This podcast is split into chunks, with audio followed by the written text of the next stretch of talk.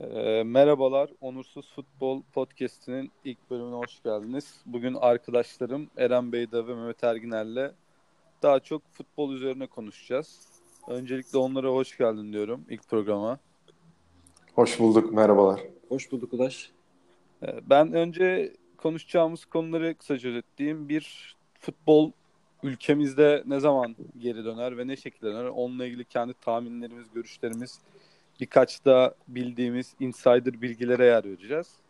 Ondan sonra önümüzdeki senelerde ki büyüklerin yapılanmaları üstüne konuşacağız. Tabi burada birazcık da takımların hoca durumlarına da değinmek durumunda kalırız.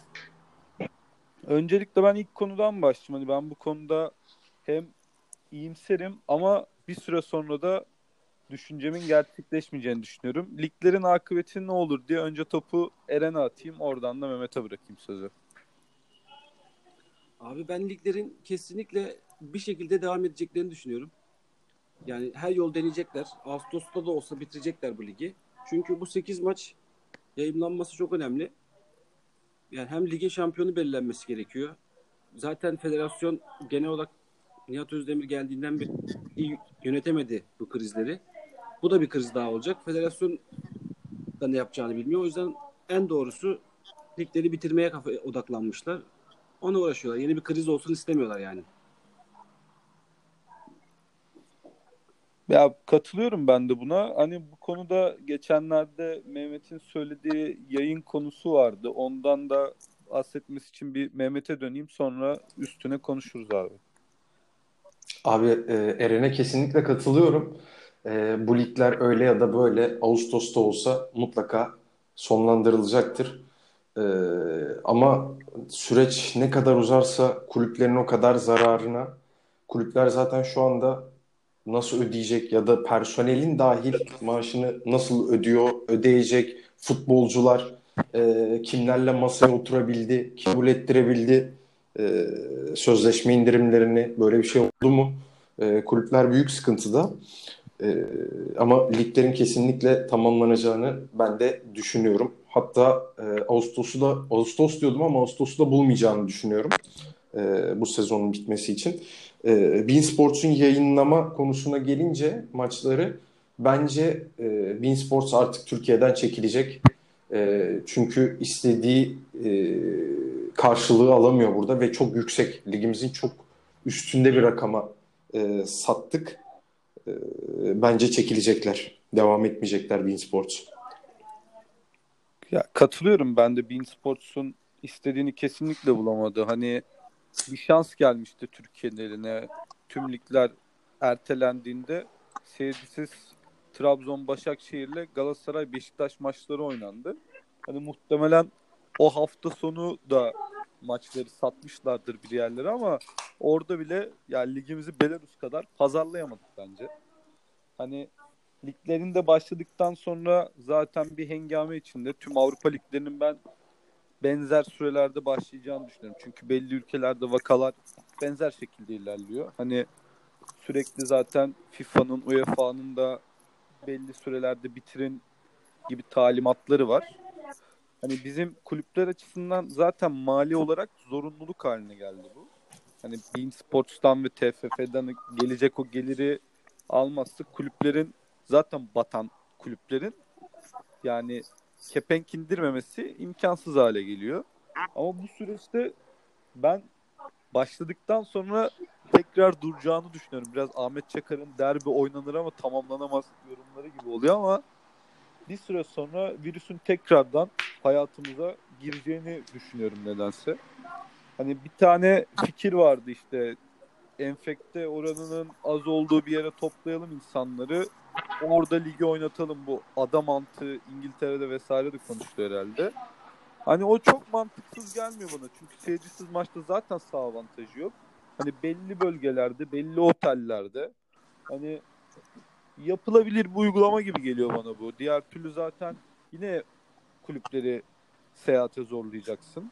Yine büyük bir risk. Hani oynansa da belli bir bölgede yani nasıl diyeyim İstanbul'da olabilir. İstanbul kulüpleri çok olursa ama İstanbul'da vaka çok. Daha böyle Antalya, An- Antalya olabilir. Mersin bandı gibi diyeceğim. Antalya alan hangi biraz... söylentileri var? bu konuda. Çünkü e, otel sayısı çok fazla. Kulüplere ev sahipliği yapabilecek otel sayısına da bakılması gerekiyor tabii bu noktada. Orada bir tek mevsim sıkıntısı var abi. Yani yaza denk geleceği için oradan o şehirlerde belki son olabilir ama diğer türlü benim de hani bu son paylaşılan ülke genelinde vakalar nerede durumuna da bakarak Antalya seçeneği olası geliyor. Hani o daha mantıklı geliyor çünkü ya Rize'de takım var, İzmir'de, İstanbul'da, Antalya, Malatya derken sirkülasyon çok fazla olacak. Belli bir bölgeye ta- toplanıp tamamlanacağını düşünüyorum şahsen. Hani zaten artık hani kimin avantajı ne olur, kimin dezavantajı ne olur onu konuşma noktasından daha çok birazcık da lig bir şekilde bitsin de kulüpler alabileceği gelirleri alsınlar. Artık daha keskin bir küçülmeyle de yollarına devam edecekler gibi gözüküyor açıkçası. Katılıyorum. Hani şişen kontratların zaten eskisi gibi olmayacağı aşikar. Hani zaten bir sonraki konumuzda da birazcık buna girmiş olacağız. Ligin en kötü ihtimalle bitmesi kulüplere en azından bir nefes aldıracaktır diye düşünüyorum ben şahsen. Kesinlikle katılıyorum. Yani Anadolu takımları bence TV gelirleri olmadan ya bu 8 maç ne kadar etkiler ya da nasıl bir cayma, hakkı, cayma vazgeçme, pes etme şeyle tazminatları olacak. Hani hiç para gelmediği takdirde ben Anadolu kulüplerinin batacağını düşünüyorum. Yani Süper Lig kulüplerinden birkaç tane gider yani. Zaten Kayseri falan yani herhalde şu krizi, şu krizi kaldıramaz. Yani küme düşeceği de çok belli gibi. Kayseri'den başka birkaç takımın daha batacağını düşünüyorum. O yüzden bu ligi el ele verip yani federasyondan bütün kulüpler tek kulüpler birliği diyelim ya da hepsi tek şeyle bu ligi bitirmeyi amaçlamaları gerekiyor. Bu da tabii virüse etkili de o işin konularına girmeyelim. Ama düzeleceğini öngörülüyor birkaç ay içerisinde. Ve bu maçta. Tabii yazı- Yani hatta Nihat Özdemir'in televizyonda Bein Sports'a yaptığı açıklamada hani bu söylentiler de kulağımıza geldi ama dedi bunların hiçbir federasyonun fikri değildir yani. Tek e, pilot pilot birkaç şehir belirleyip orada oynamak. Herkes Ya ben pilot- oynamasını istiyoruz dedi. Amacımız bu dedi. Diğer e, şeyler gündemimizde yok dedi. Yani ben açıkçası pilot şehir uygulamasını kesinlikle yapacaklarını düşünüyorum. Hatta Şampiyonlar Ligi içinde pilot ülke vesaire yapacaklarını düşünüyorum. Evet hatta bu konu Almanya gibi yani İtalya, İspanya'ya insanların psikolojik olarak gitmesinin pek mümkün olacağını düşünmüyorum. Hani biraz İngiltere ile Fransa da arkadan iyi geliyorlar. Bu konuda bir Almanya özgüven oluşmuş durumda. Mesela Şampiyonlar Ligi'nin ben Almanya'da tamamlanacağını düşünüyorum kendim içimden. Statlar da elverişli. Öyle bir şey indirgenecek. Bizde de de- diğer dediğinle alakalı çoğu Anadolu kulübü batabilir ama doğru ekonomi yapısı olan Anadolu kulüplerinin de eğer kendi sistemlerini kururlarsa büyüklere çok daha fazla yaklaşabileceğini düşünüyorum. Bunda da örnek olarak Alanya ile Sivas'ı zaten puan durumuna göre de belli ediyorlar kendilerini. Alanya ile Sivas'ın da daha fazla yukarı yaklaşabileceğini önümüzdeki senelerde hani tabii hocalarını korumaları durumunda ikisi içinde. Çünkü ikisinin de hocası bence transfer olabilecek potansiyelde hocalar. Onların da daha fazla yukarı yaklaşacağını düşünüyorum süreç sonrasında. Olabilir katılıyorum. Anadolu kulüpleri e, büyük kulüplere daha fazla yaklaşacaktır önümüzdeki sezon itibariyle. Bu fikrine kesinlikle katılıyorum. Ya ben A- Anadolu kulüplerinde ya o- o iki takım üzerinde söyleyecek olursam ikisinin de yani taktik becerisinin çok yüksek olduğu için bu noktada olduğunu düşünüyorum. Ama tabii ki bunda oyuncu kalitelerinin de etkisi var ve finansal yapıların etkisi var. Yani bu süreçte onlarda da mali açıdan kayıplar e, kadro kalitesinin düşmesine sebep olacak. Yani her türlü herkes geriye doğru gidecek ama kim ne kadar gidecek?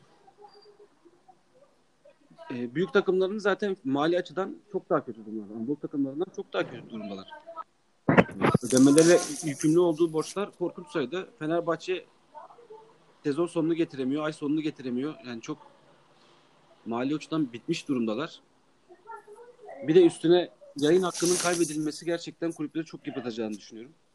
Bu gelecek seneki transfer politikalarını da etkileyecek. Bunu zaten bir sonraki bölümde konuşacağız. Aynen isterseniz o kısma geçelim çünkü zaten futbolun negatif tarafıyla ilgili yapılacak yorumlar pek de ileri gitmiyorlar. Yani hepimizin ümidi liglerin bir şekilde başlayıp hani vaka sayısını artırmayacak yönde ilerleyip bitmesi. Çünkü insanların da hala beklentisi içinde. Yani muhtemelen belki siz de yapıyorsunuzdur. Yani eski maç videosu izlemekten bana artık gına geldi. Yani Fenerbahçe'nin Sevilla Chelsea maçlarını, Manchester United maçlarını izlerken buluyorum kendimi. Televizyon kanallarında. Beşiktaş Hepimiz aynı durumdayız. geldim geçen. Hepimiz aynı durumdayız şu anda gerçekten Ben- ya. Birazcık böyle eski maçlardaki pozisyonları falan golü atanları geçtim. Asist yapanları ezberleme noktasına geliyoruz. Tehlikeli yani bu sular. Ya önümüzdeki seneler için de ben sizde paylaştığım bir liste var. 5 tane ana şampiyonluk adayının Geç, kontratlı oyuncuları. geçmeden önce Ve- ben bir şey söylemek istiyorum önceki konuyla ilgili. Ee, televizyonda duydum da kimden duydum hatırlayamadım şimdi. Şöyle bir fikri vardı bu Şampiyonlar Ligi finali için. Bu sene zaten Şampiyonlar Ligi finali İstanbul'da oynanacak Olimpiyat Stadında. O yüzden biz eğer ülkeyi virüsten temizlersek hani çeyrek final, yarı final hepsini burada yapabiliriz. Bu bu krizi futbol lehine bir fırsata çevirebiliriz ve buradan da çok güzel gelir elde ederiz. Bu bir turizm aynı zamanda. Sen ülkeyi izole ettiğin zaman yani çeyrek final, yarı final dersen bir sürü maç yapıyor. Ee, ilginç bir şey olabilir yani. Türkiye'ye katkısı getirebilir. Abi Doğru güzel bir fikir gerçekten Eren. sadece takımlar gelsin. Cüneyt Çakır, Arda kardeşler, Halis Özkahya'da maçları yönetiyor. Aynen. Ülke olarak daha valla. Aslında şey hani zaten biraz ya fantastik fikirler var ortada. Hani birazcık Euroleague'den alışkın olduğumuz Final Four metodu, işte rövanşsız tek maç gibi gibi Evet. Şampiyonlar Ligi için de Avrupa Ligi için de bir sürü öneri var. Zaten hani ertelenmeyen yıl içinde devam eden turnuvalar var ama zaten hani bu yazı dair her şey ertelendi. Şu an devam etmekte olduğu için bunlar askıda. Hani dediğin metotla da belli bir şehre indirgeyip bunu avantajı çevirebiliriz yani gayet de Ya, olası. evet, Herhangi bir Türk takımı vesaire de yok. Tarafsız sağ muamelesi de görür. Gayet olası yani. Evet ama yani bence bu sene zaten çeyrek final yarı final dedim ama aslında bu sene Şampiyonlar Ligi'nde e, Final Four uygulamasına da geçilebilir. Bunun bir denemesi yapılabilir. Bu başarılı olur mu olmaz mı bilmiyorum. Bunu gösterecek ama bunu mesela Türkiye Ligi'nde e, Türkiye Kupası'nda bu format uygulanabilir. Bu şekilde de izlenimini arttırıp belki daha fazla yayın geliri elde edebilirsin yani. Bunu da Süper Lig kulüplerinin düşünmesi gerekiyor. Bence farklı bir hava katarsın. Yani diğer e, sonuçta bu senin verdiğin bir kupa. Burada kuralı sen koyabilirsin. E, farklı bir uygulama da getirerek Avrupa'da e, yani ya da zaten bunu Şampiyonlar Ligi'nde görürsek belki diğer ligler de kendi liglerinde yapmak isteyecektir. Bunu da değerlendirmek gerekir. Aynen. Katılıyorum. Bein Sports çekildikten sonra zaten ben çekileceğini kesinlikle düşündüğüm için bu şekilde yorum yapıyorum. Çekildikten sonra zaten bu paralara satılamayacağı için federasyon e, bu tarz yeni hamleler kesinlikle yapacaktır. Belçika tarzı playoff yapılabilir bizimkinde de ya. Zaten büyük maç sayısını artırırsın. Her türlü bir şekilde ikna edersin. Kulüplerde medyada kabul etmiyoruz vesaire derler de dört tane Galatasaray Fenerbahçe maçını satmaya geldiğinde o parayı çıkarırlar bir şekilde. Hepsi paşa paşa kabul eder bence ekonomik kriz içinde. Evet. Abi şimdi diğer konuya geçelim yavaştan. Biraz da onun üstüne konuşalım. Ben sabah size de paylaştığım her takımın kontratlı oyuncuları ve nasıl yapılanmalar üstünden en avantajlı kim olur gibi bir şey çıkarttım. Burada hızlıca takımları okuyayım. Hepsini okuduktan sonra isterseniz devam edelim ya da sırayla yapalım nasıl isterseniz. Nasıl istersen. İstersen sırayla yapalım. Tamam sırayla yapalım abi. Fenerbahçe ile başlayalım. Fenerbahçe'de bence takım üstüne kurulabilecek 5 tane oyuncu çıkardım ben kontratlı. Altay, Hasan Ali, Ozan, Gustavo Muriç, Plase'de Cruze'yi yazdım abi. Burada temel sıkıntı hoca sorunu. Hani bunun yanına eklemeler ne şekilde yapacak Fenerbahçe? Nasıl yapabilir? Hani en temel ihtiyaçlar neler, nereler? Hangi bölgeler? Fenerbahçe'nin geleceği hakkında önce size bırakayım yorumu. Sonra ben kendim ufak bir yorum yaparım. Ben abi. senin saydıklarından Hasan Ali'yi çıkarmak istiyorum. Bence Hasan Ali Fenerbahçe'de devam etmeyecek. Dolayısıyla e, arayacağımız kişi sayısı bir tane daha arttı. o sol beki alacağız artık abi bu sene. Kesinlikle almalıyız artık. Hatta şunu konuşalım bir e, duyum olsun. Caner Beş, Fenerbahçe'ye, Hasan Ali Beşiktaş'a söylentiler çıkmaya başladı medyada. Ben iki takım içinde çok hayırlı olacağını düşünüyorum. Çünkü biz Caner'den memnunduk. Onların da Hasan Ali'den memnun olacağını düşünüyorum. Daha böyle defansta sağlam. Sergen, Sergen O zaman o zaman şimdi o zaman şimdi benim burada çok kısa e, müsaade alarak senin lafını bölmem gerekecek. E, Beşiktaş taraftarının önünde diz çöken bir topçuyu Fenerbahçe taraftarı kabul etmez. yani Etmemeli. Abi Tümer Metin çökmedim zamanında diz falan. Şimdi Tümer Metin kayıttan beni bulmasın da. Ee, ama yok yani Caner'i bak Gökhan Gönül olur olmaz demem ama Caner Erkün'ü bu taraftar asla ve asla kabul etmez. Başta ver. Bana da öyle Biz geliyor. Taraftar taraftarı olarak tepki vermekte haklısın ama ya böyle şeyler bak işte Ulaş da örnek verdi. Biraz daha düşünsek biraz daha başka örnekleri de çıkar ya da benzer örnekleri çok fazla oldu. Ya bun, bunlar olan şeyler. Bunun yani yapmasının sebebi de aslında ortada. Bunu gittiği camiaya kendini kabul ettirmesi için böyle şeyler yapması gerekiyor. Böyle şeyler yapmazsa Mutlaka. arkasına alamıyor. Caner taraftar arkasına alıp da oynayan bir insan. Özellikle ciddi oyuncusu ol- taraftarın tribünden desteğini özellikle iç saha maçlarında Caner efsane oynar. Fenerbahçe taraftarı da onu oynatırdı. Beşiktaş'ta da başarılı olması için akıllı gerekiyordu. Bence akıllıca davrandı. E tabii camiasına karşı hoş bir şey yapmadı. Ama bu da unutulur yani. Onu profesyonel sonuçta. Ya mutlaka her şey unutulur. Unutulmayacak bir şey yok. Sineye çeken Beşiktaş taraftarı Burak Yılmaz'ı e, kimler neyi unutmaz? O da ayrı bir konu tabii de. E, tabii olabilir. Olmaz diye bir şey yok. Profesyonel e, yaklaşmak gerekiyor. Ama ben Caner Erkin'in Fenerbahçe'ye tekrar geri döneceğini asla ama asla düşünmüyorum. Yani Fenerbahçe kulübü böyle bir şey kabul etmeyecektir. Bana da öyle geliyor. Hani eğer Hasan Ali ile devam edilmezse tabii ki de ilk ihtiyaçında sol bek Tabii. olur. Bir tane de Stoper. Stoper. Stoper. Fenerbahçe'nin olmazsa olmazı ikili bir tandem. Yani olmazsa olmaz. Oraya oturacak. 3 sene 5 sene belki orada kalacak e, stoper e, gerekiyor. E, aldığımız stoperler yarım sezon 3 maç oynatamadık. Falet, e, Adil Rami örnekleri var önümüzde. Biraz daha geriye gidersek Bağ örneğini bile katabiliriz bunun içerisine. Çok uzun yıllardır stoperde e, bir sıkıntımız var. E, kesinlikle ve kesinlikle Fenerbahçe stopere bir takviye takviyeden ziyade orada Bir net bir şekilde oynayacak. Evet Serdar Aziz'le birlikte ya 3 3 de olabilir ama alttan ben şunu düşünüyorum artık. Alttan bir tane stoperi oraya koyup Serdar Aziz'le 2 yapıp iki tane de yabancı stoperle bu işi çözmemiz gerektiğini düşünüyorum. Ekonomik boyutlara da bakarsak oraya Sadığı, Sadığı değerlendirmemiz gerekecek dördüncü stoper olarak. Çünkü artık e, Fenerbahçe'nin dördüncü stopere bir buçuk milyon, iki milyon euro bir, verecek bir bütçesi yok. Maalesef artık hatta hiçbir kulübüm yok. Türkiye'de olmayacak. O yüzden orada Sadık olacak. Ve Serdar Aziz zaten cebinde ama sakatlık riski var. İdeale yazamıyorsun. O yüzden iki tane yabancı stopere ihtiyacı var bence. Çok iyi iki kanat oyuncusuna skorer ihtiyacı var.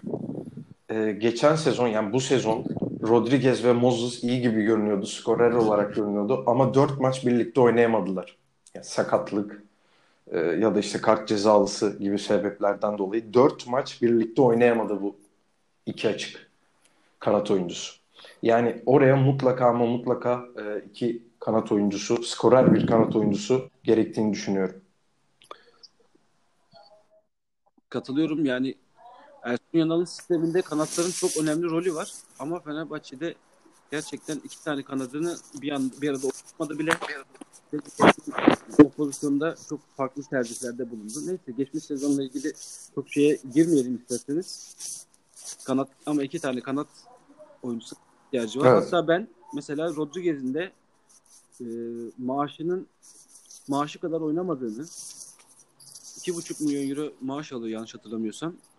bence sözleşmesinin feshedilmesini ya da ya da belki başka bir kulübe satılmasını kulübünün Arabistan'da bir kulüpte bonservisi. Belki satar, satmak ister. Bizim için daha hayırlı olacağını düşünüyorum. Ya da sözleşmesinde indirim diyecekse tabii dönemde işte Barcelona'nın başlattığı akımdan sonra bütün sözleşmelerinde bir indirim yapılacak. Türkiye'de de muhtemelen olacak. Yüzde otuz mu olur, kırk mı olur? Orasını göreceğiz. O yüzden Rodriguez'i de ben yeterli skora katkı gösteremediği için ve istikrarlı bir oyun sergileyemediği için Fenerbahçe'de olmasa da olur diyorum. Kesinlikle öyle. Olmasa da olur. Olsa da daha indirimli e, sözleşmesinden indirimli olması gerektiğini düşünüyorum. Olmazsa da sorun olmadığını düşünüyorum. Ya da o paraya daha iyi bir oyuncu başka pozisyona, stopere falan harcar. Kesinlikle katılıyorum. 10 numara pozisyonuna gelecek olursak bence 10 numaraya kesinlikle ihtiyaç yok. Kruse'den sonra Deniz Türüç'ü orada kullanmaya başlamamız gerekiyor. Kanatta değil. Ee, ben 10 numara pozisyonunda bir transfere ihtiyaç olduğunu kendi adıma düşünmüyorum. Katılıyorum ve hatta Mehmet Ekici'nin de sözleşmesinin uzatılması gerektiğini düşünüyorum. Ee, yani bir buçuk, bir, bir buçuk milyon euro gibi para, maaş alıyor. Muhtemelen yarı parasına falan yenilecektir. Çünkü o, o söz 700 bin euroya falan. Hatta belki TL karşılığı. Çünkü Anadolu kulüpleri bile artık bu maaşı veremeyecekler. 700 bin euro 5 milyon TL yalnız. Ben, ben şansım sana da. Evet. Güncel kurda araya sıkıştırmış olduk. Aynen. Ya ben ben de tutarım Mehmet Ekici'yi. Kesinlikle tutarım yani. Hem 10 numara oynar hem 8 numara 7'ye oynar. Kesinlikle tutarım. Oyuna sonradan girince oyunu hareketlendiren e, pozisyona sokan takımı ve duran toplarda da e, direkt gole e, kestiğin iyi ortalarla takımını gole hızlı sürede taşıyabilir yani. 90 dakika yararlanamayacaksın belki. O kondisyon yok zaten. O zaman da oldu. Ama çok iyi bir hamle oyuncusu olacak. Bunun kulübede kalmasında ve bu fiyatlarla bu maçta kalmasında çok büyük yarar var. Kesinlikle katılıyorum. Tamamdır abi. Beşiktaş'a geçiyorum hızlıca. Abi her konuda hep birbirimize katılıyoruz. Aynı fikirde olmamız Bence yavaştan yavaştan çatışmaya başlarız. Ben Galatasaray'ı ortalara bırakıyorum o yüzden. Bence lig, lig açıldığı zaman hiçbirimiz böyle olmayacağız emin olabilirsiniz. Abi Beşiktaş'ı sayacağım. Beşiktaş çok kaotik. Vida maaşından dolayı kalır mı bilmiyorum. Sözleşmesi devam ediyor Vida'nın bildiğim kadarıyla. Dorukhan'ın sözleşme uzatması zaten şu an futbol gündemini meşgul evet. eden olaylardan biri. Evet. Caner'le Gökhan Gönül'ü ben uzatacak diye okudum ama ikisi de belli değil. Laiç ve Burak var bir de. Kalan oyuncular hadi Atiba'yı saymıyorum artık yaşından dolayı. Yani Beşiktaş'ın bence önümüzdeki senesi de Sergen Hoca'nın sihrine kalıyor birazcık. Sergen Hoca'nın belki eski kulüplerinden bir iki oyuncuyu kafalayıp getirdiği bir düzen olabilir ya da aşağıdan genç oyunculara yöneldiği bir zaman olabilir. Hani Beşiktaş için çok öngörüde bulunamıyorum ama yani güzel oyun oynayacak bir iki takımdan biri kesinlikle Beşiktaş. Sergin Hoca onu çok vaat ediyor. Hani büyük maçları çıktı kadroları da bakacak olursak Beşiktaş belli ki bangır bangır hücum oynayacak. Sergen olduğu sürece. Çok fazla beraberliğin yettiği maçlar olmadığı sürece Beşiktaş hücum oynayacak gibi duruyor. Ama onların takımının geleceğini şu anda öngörmek çok kolay gözükmüyor açıkçası benim açımdan. Mehmet bu sefer evet. senden dönsün. Ee, sıra, sıranın yönünü değiştirelim arada. Program. Tamam. Olur, olur, olur. Ee, ben Beşiktaş için e, önümüzdeki sezon e, Sergen Hoca'nın e, Ulaş'ın dediği gibi birazcık sihrine kaldığını düşünüyorum. Ama e, Ulaş'a şu noktada katılamayacağım. Bangır bangır e, iyi bir oyun oynayacağını düşünmüyorum. E, bu seneyi aratacaktır. Bu seneyi bile aratacaktır Beşiktaş önümüzdeki sezon. Çünkü zaten e, kadroya baktığımız zaman kalan oyunculara e, çok fazla onların da ihtiyacı var. Bu mali yapıyla e, onlar da gerekli iyi transferleri yapamayacaklarını düşünüyorum. E, Sergen Hoca'nın e, sihrine kaldığını düşünüyorum açıkçası Beşiktaş için. Abi Çin'de virüs varken Taliska'yı kiralarız gibi hayaller vardı ama şu anda Çin'e oyuncu satacak duruma gelebilir Beşiktaş. Kesinlikle. Biraz olabilir yoksa bir Cenk Talişka haberleri yazılıyordu bir ara. Öyle olsa olurdu tabii ama ya mesela takımlarda kiralık oyuncuları çok konuşmuyoruz. Ben Kevin Prince Boateng kalırsa ki var sözleşmesi herhalde. Ben bizim lige çok uygun olduğunu düşünüyorum. O yüzden Burak'la ikisinin çok saçma bir hücum ikilisi olabileceğini düşünüyorum. Temelde evet kanatlardan top taşıyacak bir tane bile oyuncusu yok Beşiktaş'ın. Diye bir Enkudu, Boyd hatta Caner oynadı zaten sezon boyunca Tabii. kanatlarda. Orada Sergen Hoca'nın bir şekilde bir iki tane oyuncu bulabileceğini düşünüyorum ben diğer takımlarına yaptığı gibi. Ya olabilecektir tabii. Olacaktır mutlaka birkaç oyuncu. Sergen Hoca bence Türkiye Ligi'nden daha önceden dediğin gibi çalıştığı birkaç oyuncuyu da takviyesini sağlayacaktır Beşiktaş'a. Ee, ama yeterli olacak mı? Orada şüphelerim var. Yani 5 takım konuşacağız. Bence Beşiktaş zaten bunların içinde 5. olur. Sadece Katılıyorum.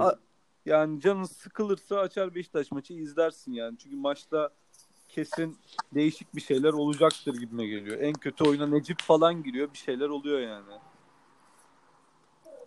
Ben forvet konusundan başlayayım. Ben de Boateng'in mesela bizim ligimize çok uygun bir adam olduğunu düşünüyorum ama Burak'la niyeyse iyi olacaklarını düşünmüyorum hiç. Yani e, gerek oyun stillerinden dolayı bir arada pek şey yapamadım, hayal edemedim. Birinin daha böyle hızlı, etkili olması gerekiyor. Hızlı, çevik bir forvet olması gerekiyor yanında gibi düşünüyorum. Burak'ın yanında da, Boateng'in yanında da. O yüzden maliyeti ne kadar ona bakacaktır Beşiktaş. Muhtemelen uzatamayacaktır.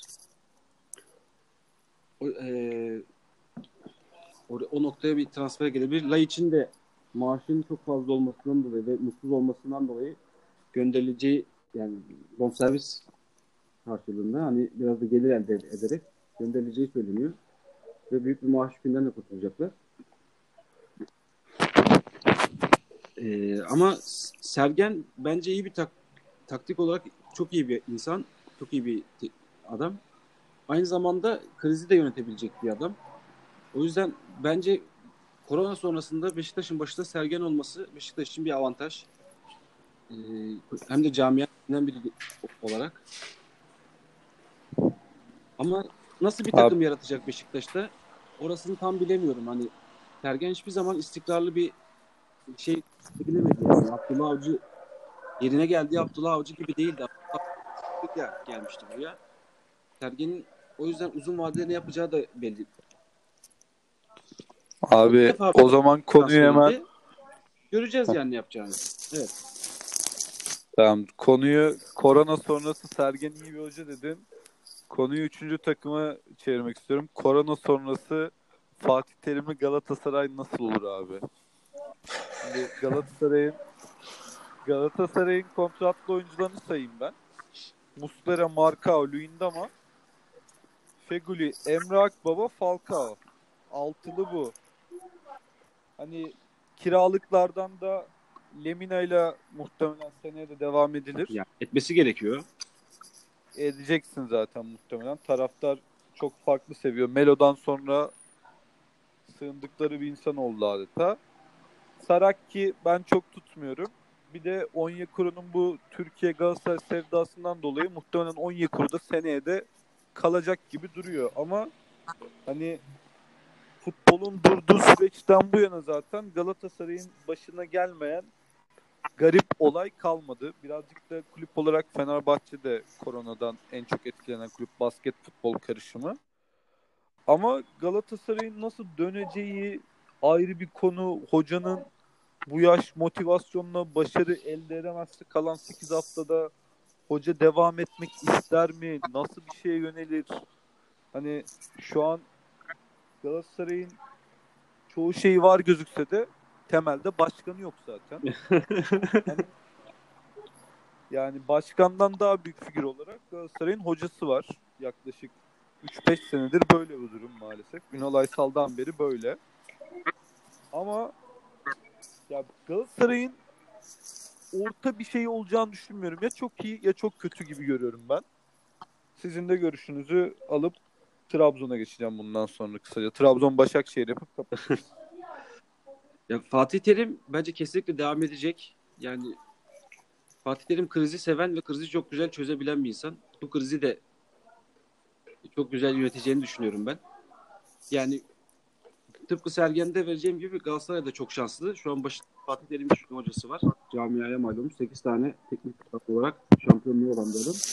Bu, bu takımı en iyi tanıyan o, en iyi bilen o. Bir şekilde hani düşük daha düşük bütçelerle çalışacak. Biraz zorlanacak belki ama sonuçta bu takımı yine önümüzdeki bu sene de belki şampiyon olacak. Muhtemelen de şampiyon olacak.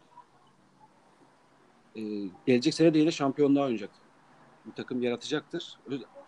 Yani temelinde Lemina ve Onyekuru'yu kaybetmezse eğer yani bonservisine sahip olan kulüpler geri dönmesini istemezse ki bence Avrupa'daki de krizden dolayı e, birçok kulüp e, kadrosunda çok maaş verdiği 14-15 oyuncuyu geç- geçemeyecek artık.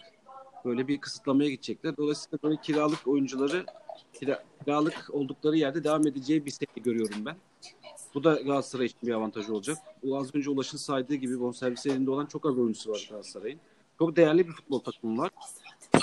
Yani Piyasa değeri yüksek bir takım. Ama bu çok ucuz bir paraya kurdu. Ve ben burada başkanı yok demesine de buradan da gönderme yapıp lafı size vereyim. Yani başkanı olmayan Galatasaray nasıl bu kadar bu bütçeyle nasıl bu kadar bir takım anlatabildim mi bilmiyorum. Evet evet. Gayet güzel anlattın. Ee, ben de Galatasaray'ın Fatih Terim'in bu krizi çok iyi yöneteceğini ve çok karlı, en karlı şekilde çıkacak olan takımın bu korona krizinden e, Galatasaray olduğunu düşünüyorum. E, çünkü Fatih Terim'in şu anda e, büyük bir e, olay atlatmış olması, hastalık atlatmış olmasına rağmen hala oyuncuların üzerinde elinin olduğunun e, hastane odasında bile oyuncularla e, kişisel idmanlarıyla e, vakit geçirdiğini, harcadığını okuyoruz, izliyoruz televizyonlardan. E, ben de önümüzdeki sezon Onyekuru ve Lemina'nın kalacağını düşünüyorum. Ve e, şampiyonluğun da bu sezon en güçlü adaylarından e, Başakşehir'le birlikte birisi olduğunu düşünüyorum kendi adıma. Ben şurada araya girmek istiyorum. Ben e, korona öncesinde Başakşehir'in şampiyon olacağını düşünüyordum. Yani Okan Buruk'un modern modern futboluyla lige damga vuracağını ve şampiyonluğa ulaşacağını düşünüyordum. Çok da güzel kadrosu var. Çok da yani taktik anlamda 4-2-3-1'i denedi, 4-3-3 denedi. En son 4-4-2'yi denedi. Dembaba'dan çok iyi performans aldı. Tabii e, şeyin performansı düştü. Sağ kanat oyuncusu Visca. Performans zaman zaman düştü ama sonuçta taktiğini o- oturttu ama korona sonrasında çok daha büyük bir kriz olduğu için bu krizden en iyi Fatih Terim'in çıkacağını düşünüyorum ve bu sene şampiyonluğa ulaşacağını düşünüyorum. Bu arada da bu korona sürecinde hiç şampiyon kim olacağını düşünmediğimi fark ettim. Şu an bu kararı. ya takımın oluşturulmasında e, bonservisten daha çok maaşlar çok ön plan daha yüksek kaldığı için çok bonservissiz kurulan bir futbol takımı Galatasaray zaten. Hani sadece bir ara NDI'nin satışından gelen para sonrası alınan Marka mı transferlerinde bonservisler var. Falcao'da da bir bonservis yok ama sponsorlarla alınan bir süreç zaten. Hani şu an zaten takımı taşıyan temel oyuncular da kiralık oyuncular.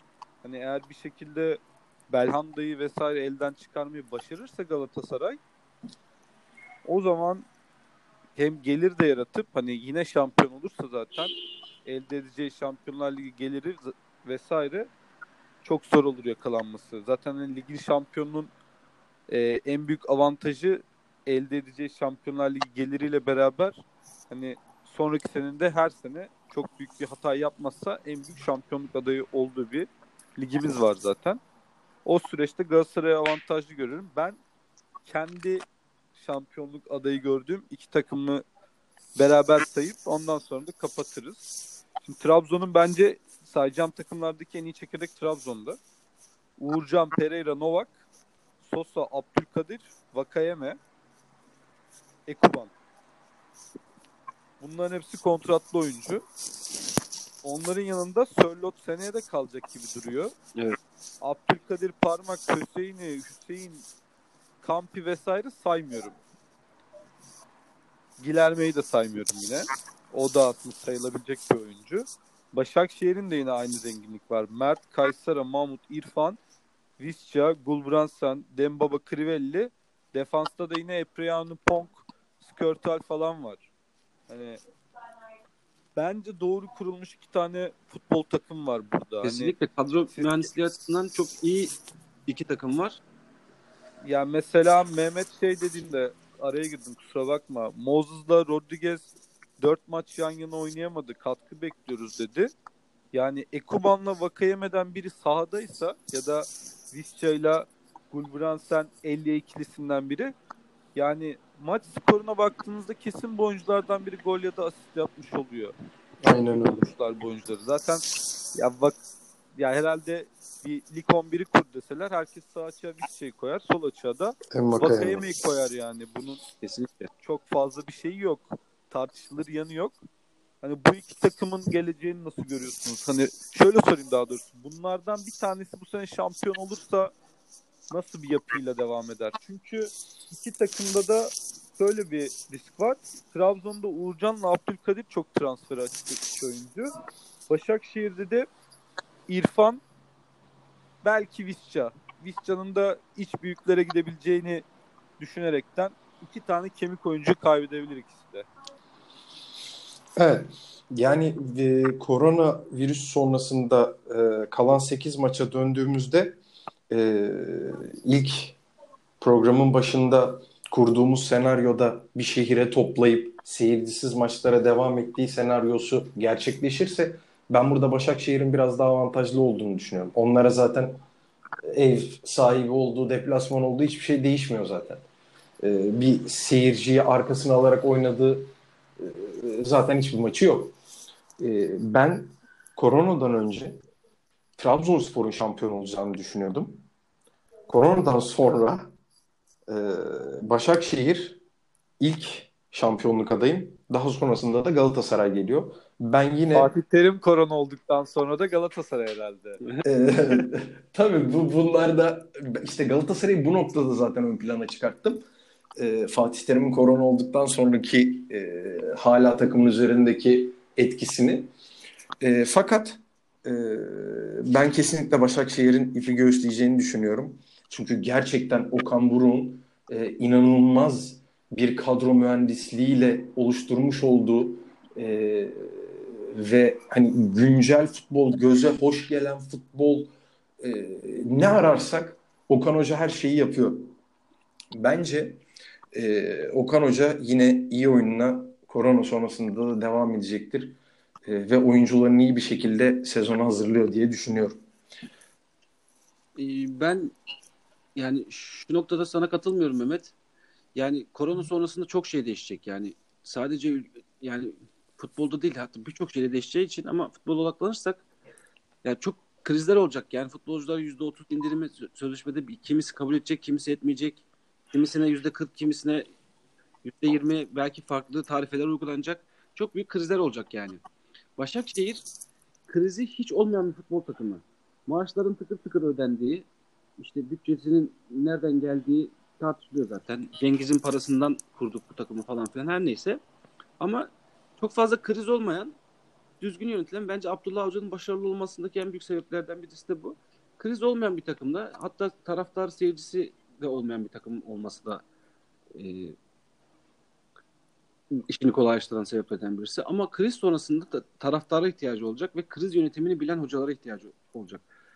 Ee, Okan Buruk ne kadar şey de olsa taktik anlamında başarılı olsa bu krizden çok iyi çözebileceğini düşünmüyorum. O yüzden en iyi kriz çözücü ülkeden tecrübeli hoca. Yani Fenerbahçe'nin de başında hoca olmadığını düşünürsen şu an e, yani Trabzonspor'un başında Hüseyin Çimşir'i bu krizden çıkamayacağını hatta bence yeni sezona Hüseyin Çimşir'le devam edilmeyeceğini düşünüyorum. İddialı bir söylem. Ben katılıyorum buna ya. Yani Başakşehir'de olsa Galatasaray'da olsa bu böyle olacak. Yani Hüseyin Çimşir tarafına katılıyorum. Ben de kim şampiyon olur denirse ben Başakşehir'in şampiyon olacağını düşünüyorum şahsen. Sadece tek şeyi Avrupa olmaması Başakşehir için. Mehmet'e katılıyorum ben o konuda. Seyircisiz oynandığı düzende Başakşehir çok avantajlı. Neden? Yani fikstür olarak da hadi ufaktan girmek gerekirse Başakşehir evinde Galatasaray'la oynayacaktı. Zaten orada Boz Baykuşlar artı Başakşehir halkının getireceği şey belli ama Galatasaray evinde oynamadığı bir maçta Trabzon'u çok rahat yenemez. Çok zor bir maç olur. Aynısını Beşiktaş maçında gördük zaten. Bir benzeri olur muhtemelen. Hani baskı kuramadıktan sonra çok çok bir oyun üstünlüğü olan takım yok aralarında. Oyununu kabul ettirme açısından da en başarılı takımın ben Başakşehir. Başakşehir'in pas oyunu olduğunu düşünüyorum. Galatasaray'ın geriden e, oyun kurma olayının çok abartıldığını düşünüyorum ben. Seri Lemine ekseninde ama Başakşehir'inki daha öne giden. Mahmut'la İrfan'la beraber oynadığında Alexic'le beraber daha efektif bir sistem olduğunu düşünüyorum ben. O sebeple eğer tek şehir olayı olursa yani Başakşehir'in şampiyonluk oranlarına tekrardan bakılır gerekli sitelerden. Aynen öyle. Evet bu açıdan avantajlı hale gelebilir. Tarafsız sahada olması. Alışık oldukları bir düzen olduğu için buna avantaj olabilir ama On- ben taraftarsızlığın hiçbir zaman avantaj olacağını düşünmüyorum ya. Yani Kesinlikle öyle. Yani Başakşehir için bile birazcık öyle yani 500 bin kişinin olmadığı bir ortam bile evet onlar için de kötü olacaktır ama yani büyük takımların gücünü düşünürsek yine de avantajlı çıkacaklarını düşünüyorum. Hani bize birazcık işkence olacak. En kötü aslında dışarıdan maç izleyecek insan için olacak. Çünkü maçlar gerçekten çok garip bir havada oynanacak. Oynandığı süreçte de. Hani belki şu bile yapılsa olur. Sembolik güzel kişi koysalar bile bomboş statta bir işe yarar ama yani sıfır seyirciyle enteresan bir düzen bizi bekliyor. Zaten liglerin seyircili dönmeyeceğini düşünürsek buna yavaş yavaş zaten kendi, kendimize alıştırmamız da gerekiyor birazcık. Evet garip bir 8 maç bizi bekliyor gerçekten. Ben kayıt bulayım da Galatasaray'ın sulu derbi sonrası 5 maç ceza aldığı maçları falan var ya. Biraz da alıştırma olmuş olur. Öyle var mı ekleyeceğiniz bir şey? 40, 40 dakikaya geçtik. Hafiften Evet. kapatalım. ben 20-25 dakika e, süre biçtiğimiz program. E, ilk elin günahı olmaz derler. Biraz açtık tabii. yani Benim daha- çok kısa ekleyeceğim bir şey var. Müsaade varsa. tabii tabii. Fenerbahçe'nin hocası kim olacak, kim olmalı? Çok ufak kendimi, kendi fikrimi söyleyeyim. Ee, Ali Koç çok başarılı bir başkan gibi görünmüyor tabii. Ee, büyük veriyor kendinden. Büyük mesai harcıyor. Ama fanatik bir Fenerbahçeli olması onu sürekli hataya zorluyor. Ve ben Fenerbahçe'yi bilen, Türkiye'yi bilen, dünyada tanınan e, bir geçmişi olan Christoph Daum'un sportif direktör olması gerektiğini ve asla ve asla artık Türk Hoca ile devam edilmemesi gerektiğini ve Christoph Daum'un öğrencisi Leverkusen'de parlattığı Niko Kovac'ı da teknik direktör olarak görmek istiyorum. Vallahi Eren'e. Eren'e bırakıyorum. Çok güzel hayal katılmamak elde değil. Yani ben e, yani Fenerbahçe tarihinde gerçekten gelmiş geçmiş en büyük futbol aklının Christoph Daum olduğunu düşünüyorum. Gerek yapmış olduğu transferlerle gerek saha içindeki taktikleriyle gerekse de antrenman teknikleriyle. Yani Fenerbahçe'ye çok büyük şeyler kattı. Ama hiçbir zaman hak ettiği değerin verilmediğini düşünüyorum. Bunun tabii ki sebebi de var. Çünkü iki tane kriz yaşattı Fenerbahçe'ye. O yüzden camiada çok sıcak bakılmıyor ama bu gerçekten çok büyük e, Fenerbahçe taraftarında bir davamdan soğuma var. Uzaklaşma var. Ama bu böyle olmamalı. E, sakin kafayla oturup düşünüp düşündüklerinde gerçekten yani Fenerbahçe'ye Luciano'yu, Nobre'yi transfer etmiş adam. Yani Alex'i transfer et, etmek de çok büyük mesele. Tabii ki burada Aziz Yıldırım'ın da payı büyük ama yani Alex'i de oynatabilmek, Van Hooydonk'u, Pierre Van Hooydonk'u büyük büyük bir futbol adamı. Bu konuda kesinlikle sana katılıyorum. Ama yabancı e, Niko Kovac da bence çok iyi uyum sağlayabilecekleri bir hoca. Çünkü e, yanlış hatırlamıyorsam Christoph Daum teknik direktörlüğü döneminde Niko Kovac'ı transfer etmişti bir takımına. Doğru. Ya Leverkusen'e ya da başka Le-. Leverkusen'e transfer etmişti. Yani o yüzden aralarında bir oyuncu hoca ilişkisi olduğu için o dengenin de güzel kurulacağını düşünüyorum. Sportif direktör, teknik direktör. Daum'un da zaten daha çok scouting, Fenerbahçe'ye gidip oyuncu izleyeceği, sürekli oyuncu takip edeceği bir yani çok fazla kulüpte vakit geçirmeyeceğini düşünüyorum. Kesinlikle. Abi adamın başka hobileri var zaten. Yani evet e, bazı maddeler kullandığı söyleniyor. Daha doğrusu yakalanmıştı galiba bu. Tabii. Geçmiş Yani- yıllarda yakalanmıştı. Evet. Hatta o olmasa Almanya milli takıma gideceği söyleniyordu. Tabii bunu Doğru. Evet, aynen, aynen. öyle. ya ben şahsen Fenerbahçe'de ilk dönü Löwe nasip oldu o görev. Evet. Ya ben şahsen bir Galatasaraylı olarak kimi istemem? Kesinlikle Daum'un gelmesini Fenerbahçe'yi istemem. Sportif direktör olarak. Çünkü gerçekten şu an Fenerbahçe'nin temel ihtiyacı böyle bir figür. Elinde de bu tarz figürü çok fazla yok. Mesela Zico'nun olmayacağını düşünüyorum. Zico ismi de böyle o dönemi özleyenler tarafından zikredilse de Zico'nun vesaire olmayacağını Fenerbahçe'nin elinde aktif futbol aklı olarak Daum dışında da çok bir sportif direktör adayının olmadığını düşünüyorum. Kesinlikle. Hani sportif direktörü de şundan dolayı Ali Koç hala bu modele inanıyor. İnanmasında da haklılık payı her zaman var ama ülkenin şartları pek el vermiyor buna. Ama bir sportif direktör olacaksa Daum'dan başka bir seçenek göremiyorum. Altındaki hoca Kovaç olur, Tayfun Korkut olur, Erol Bulut olur. Onun çok da önemli olmayacağını düşünüyorum ben. Ha şöyle bir özellik var. Kriz yönetebilecek birazcık Sergen Yalçın'ın geçtiği yollardan geçmiş biri olsa iyi olur. Niko Kovac da Bayern Münih'te krizin dibini yaşadı herif. Gayet iyi bir ikili bence. Olursa bizim için kötü, Fenerbahçe için iyi olur. Kesinlikle katılıyorum. Umarım da olur. Ben yani Niko Kovac konusunda gelmesini tabii ki isterim. Hani bize e, saha içinde tamamen de odaklandığı durumda çok faydalı olabileceğini düşünüyorum.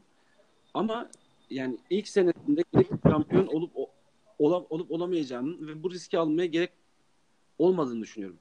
Çünkü ligimizde zaten bir ezberlenmiş 4-2-3-1 sistemi var.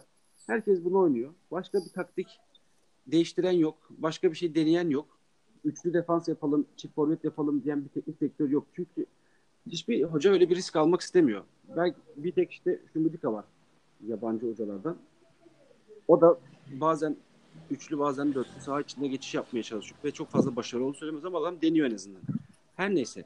Dolayısıyla biz de Fenerbahçe Fenerbahçe'nin de zaten çok yeni bir taktik adamına ihtiyacı yok. Zaten ligde ezberlenmiş düzen var. Ve bu düzeni de çok iyi oynatan bir tane yerli senin de sende de 3-5 sene futbol oynamış bir hoca var. Kim bu? Erol Bulut.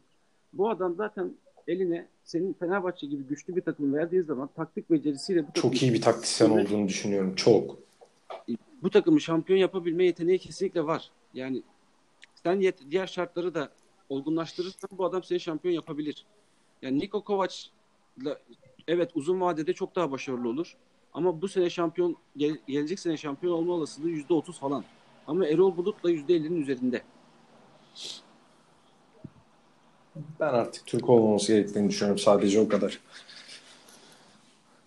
Yani özellikle de Daum gibi e, bir futbol aklı gelirse bu işte sportif direktör olur, futbol direktörü olur, e, scout şefi olur.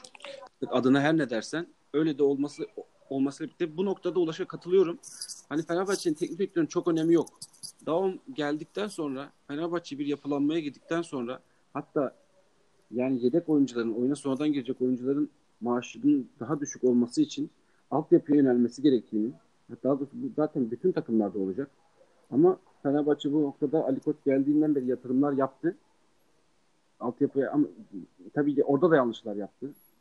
A takımda yaptığı yanlışlar gibi orada da hoca konusunda e, Portekizli miydi, Brezilyalı mıydı? Baya. Baya'yı getirdi. Ya bu adam tamam evet çok iyi taklisyen, çok iyi atı hocası olabilir ama Türkiye Türkiye'de bu işler böyle yürümüyor. Türkiye'de kesinlikle genç takımı bir yerli, yerli birinin yönetmesi gerekiyor. A takımda da benzer hoca konusunda yanlış kararlar verdi. Burada da verdi. Ama yine de bir şeyleri doğru yaptı. Altyapıda iyi bir scout ekibi kurduğunu düşünüyorum.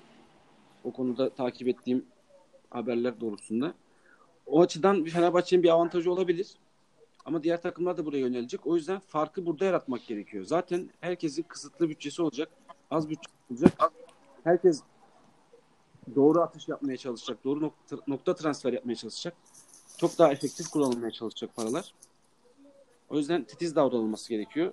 Geçmişte hatalar yaptı artık. Olan oldu, biten bitti önüne bakacak. En doğru kararları verecektir inşallah Ali Koç'ta. İnşallah. Tek temennimiz o. Bekleyip görelim. Hoca belirli olduktan sonra zaten yine konuşuruz. Beyler ağzınıza sağlık. Bugünlük bu kadar diyelim. Bir sonraki programda görüşmek üzere. Hoşçakalın. Çok güzel bir sohbetti. Çok teşekkür ederim beyler. Ağzınıza sağlık. Daha yarım kalan çok şey var ama konuşsak sabaha kadar konuşuruz. Aynen Ama öyle. bu ilk günümüz şimdilik bu kadar. Herkese teşekkürler. Görüşmek üzere. Görüşmek üzere.